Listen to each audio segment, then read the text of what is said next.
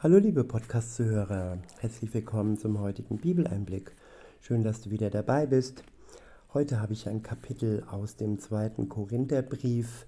Es ist das Kapitel 5 und ich verwende wieder die Übersetzung des jüdische Neue Testament von David H. Stern.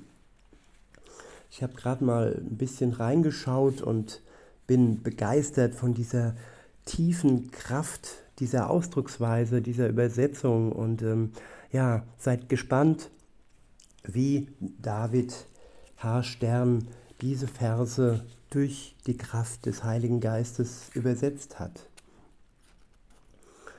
In Vers 1 heißt es, wir wissen, dass wir, wenn das Zelt, das uns hier auf Erden beherbergt, abgebrochen wird, ein ewiges Haus von Gott haben. Ich wiederhole. Wir wissen, dass wir, wenn das Zelt, das uns hier auf Erden beherbergt, abgebrochen wird, ein ewiges Haus von Gott haben. Ein Haus nicht von Menschenhand gemacht, das uns im Himmel beherbergen wird ja, wenn wir uns Dokumentationen anschauen, ich denke mir mal, die wenigsten äh, wissen es wirklich, äh, ja, in einer wunderbaren Villa zu wohnen, in, einer, in einem wunderbaren Zuhause voller Luxus und ja, wo es uns wirklich sehr, sehr, sehr gut gehen wird. Und ich denke, dieses Bild dieser Villa, dieser Luxusvilla, die äh, einige Millionen äh, Euro kostet, ja, das hängt immer noch hinterher, denn das Haus in, im Himmel, das uns dann bevorsteht, wenn wir ja im Haus Gottes wohnen, es wird noch viel wunderbarer sein als alles andere, was wir uns vorstellen können hier auf Erden. Insofern wird diese Erdenszeit auch als Zelt äh, betitelt. Es ist wie ein Zelt, es ist ja flatterig, es ist nur für eine kurze Dauer bestimmt und nicht für eine lange Zeit des Verweilens. Weiter heißt es in Vers 2, denn in diesem Zelt, unserem irdischen Leib, seufzen wir vor Verlangen das Heim aus dem Himmel, um uns zu haben, das unser, das unser sein wird. Ja, wir haben eine Sehnsucht nach dem Heim im Himmel und wir seufzen in unserem irdischen Leib heraus. Wenn wir jung sind, dann sprühen wir voller Energie, dann merken wir noch nichts von dem Zerfall unseres Leibes. Dann, ja, haben wir noch keine Falten, haben wir noch keine grauen Haare. In der Regel zumindest. Es gibt den einen oder anderen, der hat auch schon in jungen Jahren graue Haare. Aber auf jeden Fall fühlen wir uns dann noch so richtig lebendig, frisch. Und je älter wir werden, je mehr seufzen wir und sehnen uns nach dem neuen Leib, den wir dann geschenkt bekommen. Weiter heißt es, mit ihm, um uns werden wir nicht nackt erfunden werden. Ja, mit ihm um uns. Unser irdischer Leib ist, so wie er ist, ohne Kleidung, nackt. Ja, so hat sich Adam und Eva gefühlt, nachdem sie die Sünde auf sich genommen haben, nachdem sie gegen das eine Gebot Gottes verstoßen haben und vom Baum der Erkenntnis ihrer Schuld haben gegessen. Und diese Erkenntnis, ja, die war ja gar nicht nötig zuvor, weil zuvor haben sie nicht gesündigt, Zuvor haben sie nicht gegen das eine Gebot Gottes verstoßen. Zuvor haben sie in Harmonie mit Gott unter ihm gelebt. Und diese Harmonie, ja, die hat Jesus Christus wiederhergestellt, liebe Zuhörerin, liebe Zuhörer. Diese Trennung und diese, ja, dieser Scham der Sünde, dass wir uns nackt fühlen, dass wir, ja, unsere Unschuld verloren haben durch die Sünde, dieses Gefühl der Geborgenheit, der Liebe, das wird wiederhergestellt, wenn uns Jesus Christus von unserer Schuld erlöst. Dann sind wir wieder geborgen beim Vater. Dann können wir zu ihm Abba Vater sagen.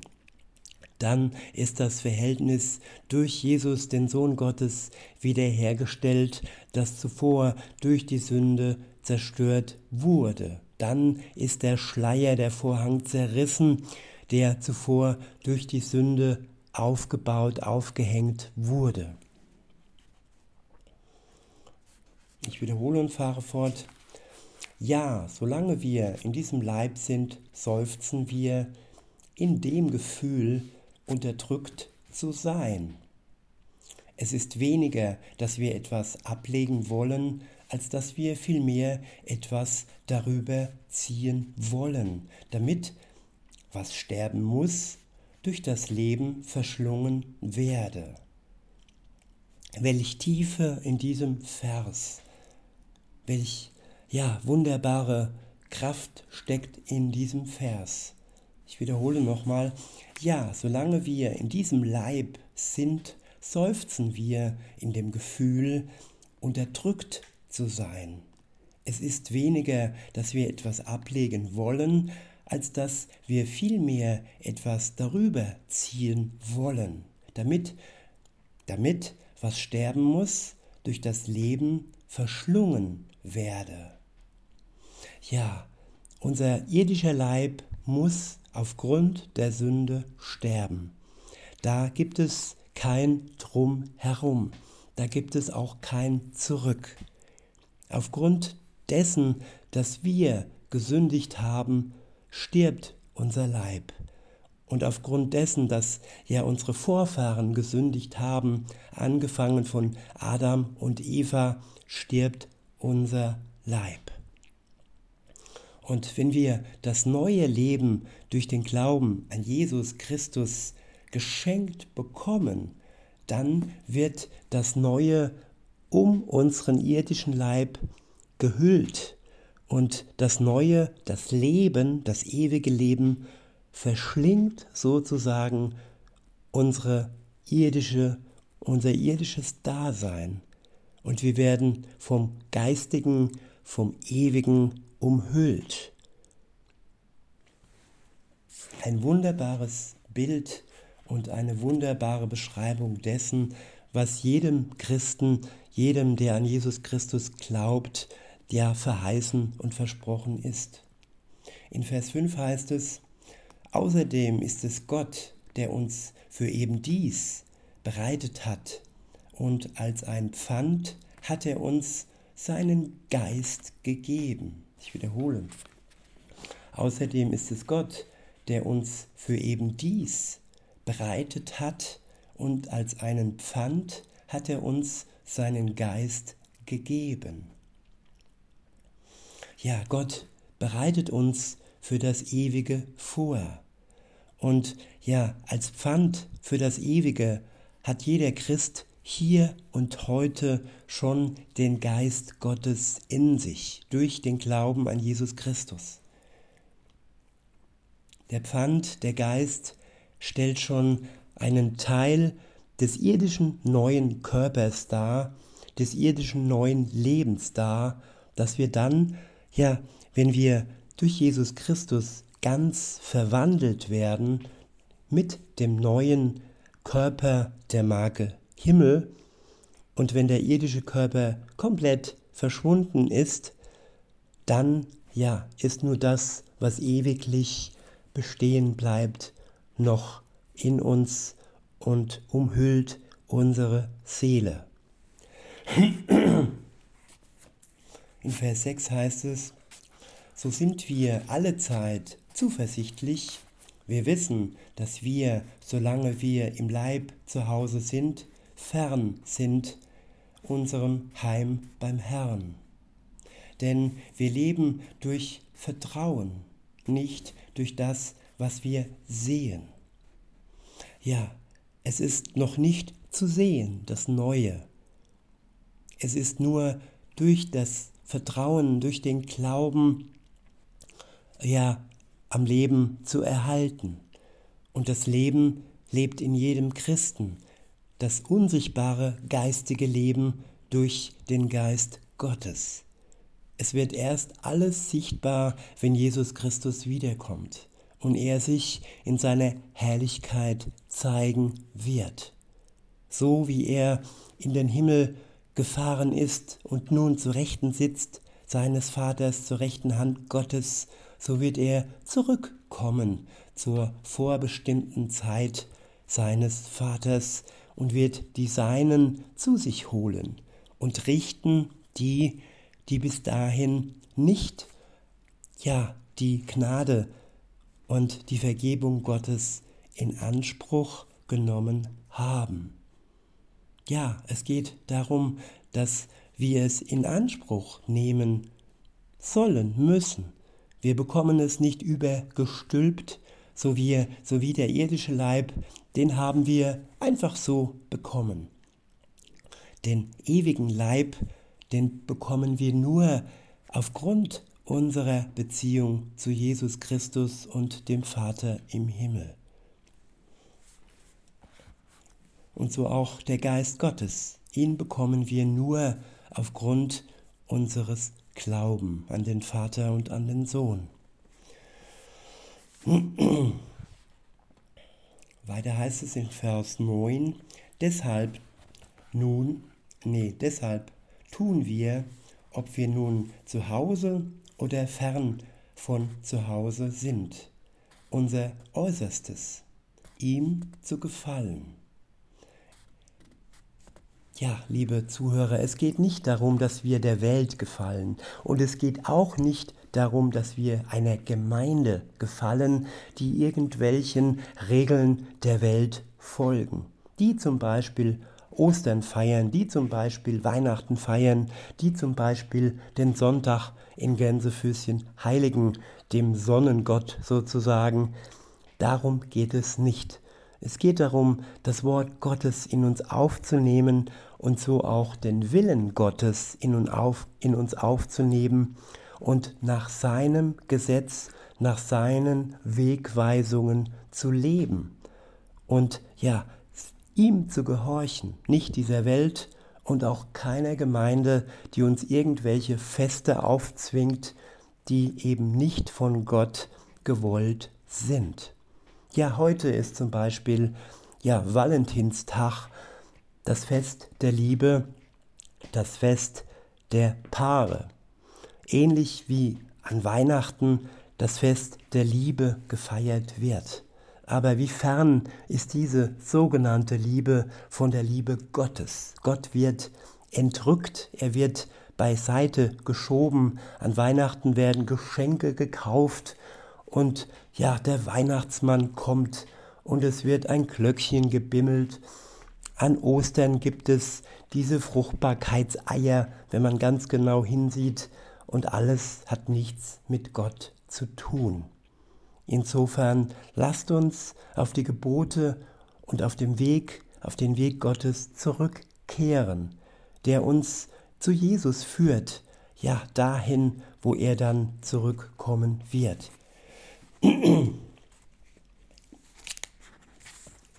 Ich wiederhole und fahre fort. Deshalb tun wir, ob wir nun zu Hause oder fern von zu Hause sind, unser Äußerstes ihm zu gefallen. Denn wir alle müssen vor dem Gerichtshof des Messias erscheinen, wo jeder die guten oder schlechten Folgen dessen, was er tat, solange er im Leib war, empfangen wird. So geschieht es also in der Frucht des Herrn, dass wir versuchen, Menschen zu überzeugen. Darüber hinaus kennt Gott uns so, wie wir wirklich sind.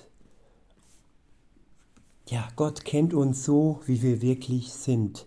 Wir können, auch wenn wir wollen, Gott nichts vormachen. Wir machen unseren Mitmenschen oft etwas vor, wir haben Geheimnisse, wir stellen uns in einem guten Licht dar, aber oftmals stellt das nur eine Maske dessen dar, was wir sind. Weiter heißt es, und ich hoffe, dass auch ihr uns in eurem Gewissen kennt, wie wir wirklich sind. Ja, das ist das Ziel, liebe Zuhörer, dass wir uns einander kennen, wie wir wirklich sind und dass wir uns einander ins Leben reden lassen, wie Gott es will. Weiter heißt es, wir empfehlen uns euch nicht abermals, sondern geben euch einen Grund, stolz auf uns zu sein, damit ihr fähig sein werdet, denen zu entgegnen, die mehr mit der äußeren Erscheinung eines Menschen prahlen, als mit seinen, seinen inneren Eigenschaften. Wenn wir von Sinnen sind, dann um Gottes Willen. Und wenn wir bei Sinnen sind, dann um euretwillen. Denn die Liebe des Messias hat Macht über uns, weil wir überzeugt sind, dass ein Mensch für die ganze Menschheit starb. Was voraussetzt, dass die ganze Menschheit bereits tot war. Ja, die ganze Menschheit ist bereits tot aufgrund der Sünde. Ihr Leib ist dem Tod preisgegeben. Auch die Leiber der Christen sind dem Tod preisgegeben. Jetzt liegt es an uns, das Geistige und das Irdische zu beachten. Das Irdische wird vergehen, sowohl unser Leib als auch die Welt. Aber das Irdische, die Heimat im Himmel, die Gott uns bereithält, die bleibt ewiglich bestehen mit dem neuen Körper, den wir geschenkt bekommen. Bei unserer Auferstehung, wenn wir gestorben sind und ruhen, bis Jesus wiederkommt, oder an unserer Lebenszeit, wenn Jesus wiederkommt, wenn wir noch leben, dann werden wir verwandelt werden.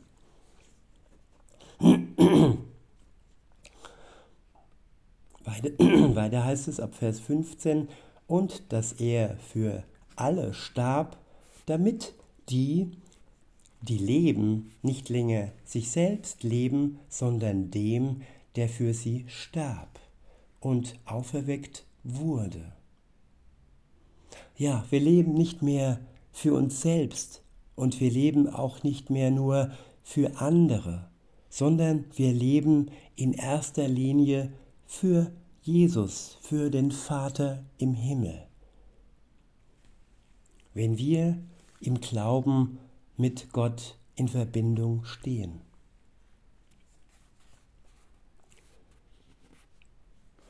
Ich wiederhole und fahre fort, und dass er für alle starb, damit die, die leben, nicht länger sich selbst leben, sondern dem, der für sie starb und auferweckt wurde. So betrachten wir von nun an also niemanden mehr von einem weltlichen Standpunkt aus. Selbst wenn wir den Messias einst von einem weltlichen Standpunkt auf, aus sahen, so doch jetzt nicht mehr. Deshalb ist, wer mit dem Messias vereint ist, eine neue Schöpfung. Das Alte ist vergangen. Sieh, was gekommen ist, ist frisch und neu. Und es ist alles von Gott, der uns durch den Messias mit sich selbst versöhnt hat und uns dem Dienst, den Dienst dieser Versöhnung gegeben hat. Die bedeutet, dass Gott im Messias die Menschheit mit sich selbst versöhnt hat, dass er ihnen ihre Sünden nicht angerechnet hat und dass er uns die Botschaft der Versöhnung anvertraut hat. Ist das nicht ein wunderbares Versprechen und eine wunderbare Erfüllung durch Jesus Christus, dass wir mit Gott versöhnt sein können, wenn wir diese Versöhnung, diese Gnade annehmen und die Vergebung ja geschenkt bekommen, nachdem wir Buße taten, unsere Schuld anerkannt, anerkannt haben und so ein neues Leben, einen frischen Geist geschenkt bekommen. Weiter heißt es, deshalb sind wir Botschafter des Messias. Ja, Gott lässt seinen Ruf durch uns ergehen. Wir rufen um des Messias willen. Seid versöhnt mit Gott. Gott hat diesen sündlosen Menschen unseretwegen zu einem Sündopfer gemacht, damit wir in der Vereinigung mit ihm die volle Teilhabe an der Gerechtigkeit Gottes haben. Ich wiederhole den letzten Vers. Gott hat diesen sündlosen Menschen, also Jesus Christus, un unseretwegen zu einem Sündopfer gemacht, damit wir in der Vereinigung mit ihm die volle Teilhabe an der Gerechtigkeit Gottes haben mögen. Ja, wir ziehen dann auch die Gerechtigkeit an. Gott macht uns zu Gerechte. Wir sind nicht mehr in der Ungerechtigkeit der Sünde, wir sind in der Versöhnung mit Gott, in der Erlösung mit Gott und gerechte Kinder Gottes. In diesem Sinne wünsche ich euch noch einen schönen Tag und sage bis denne.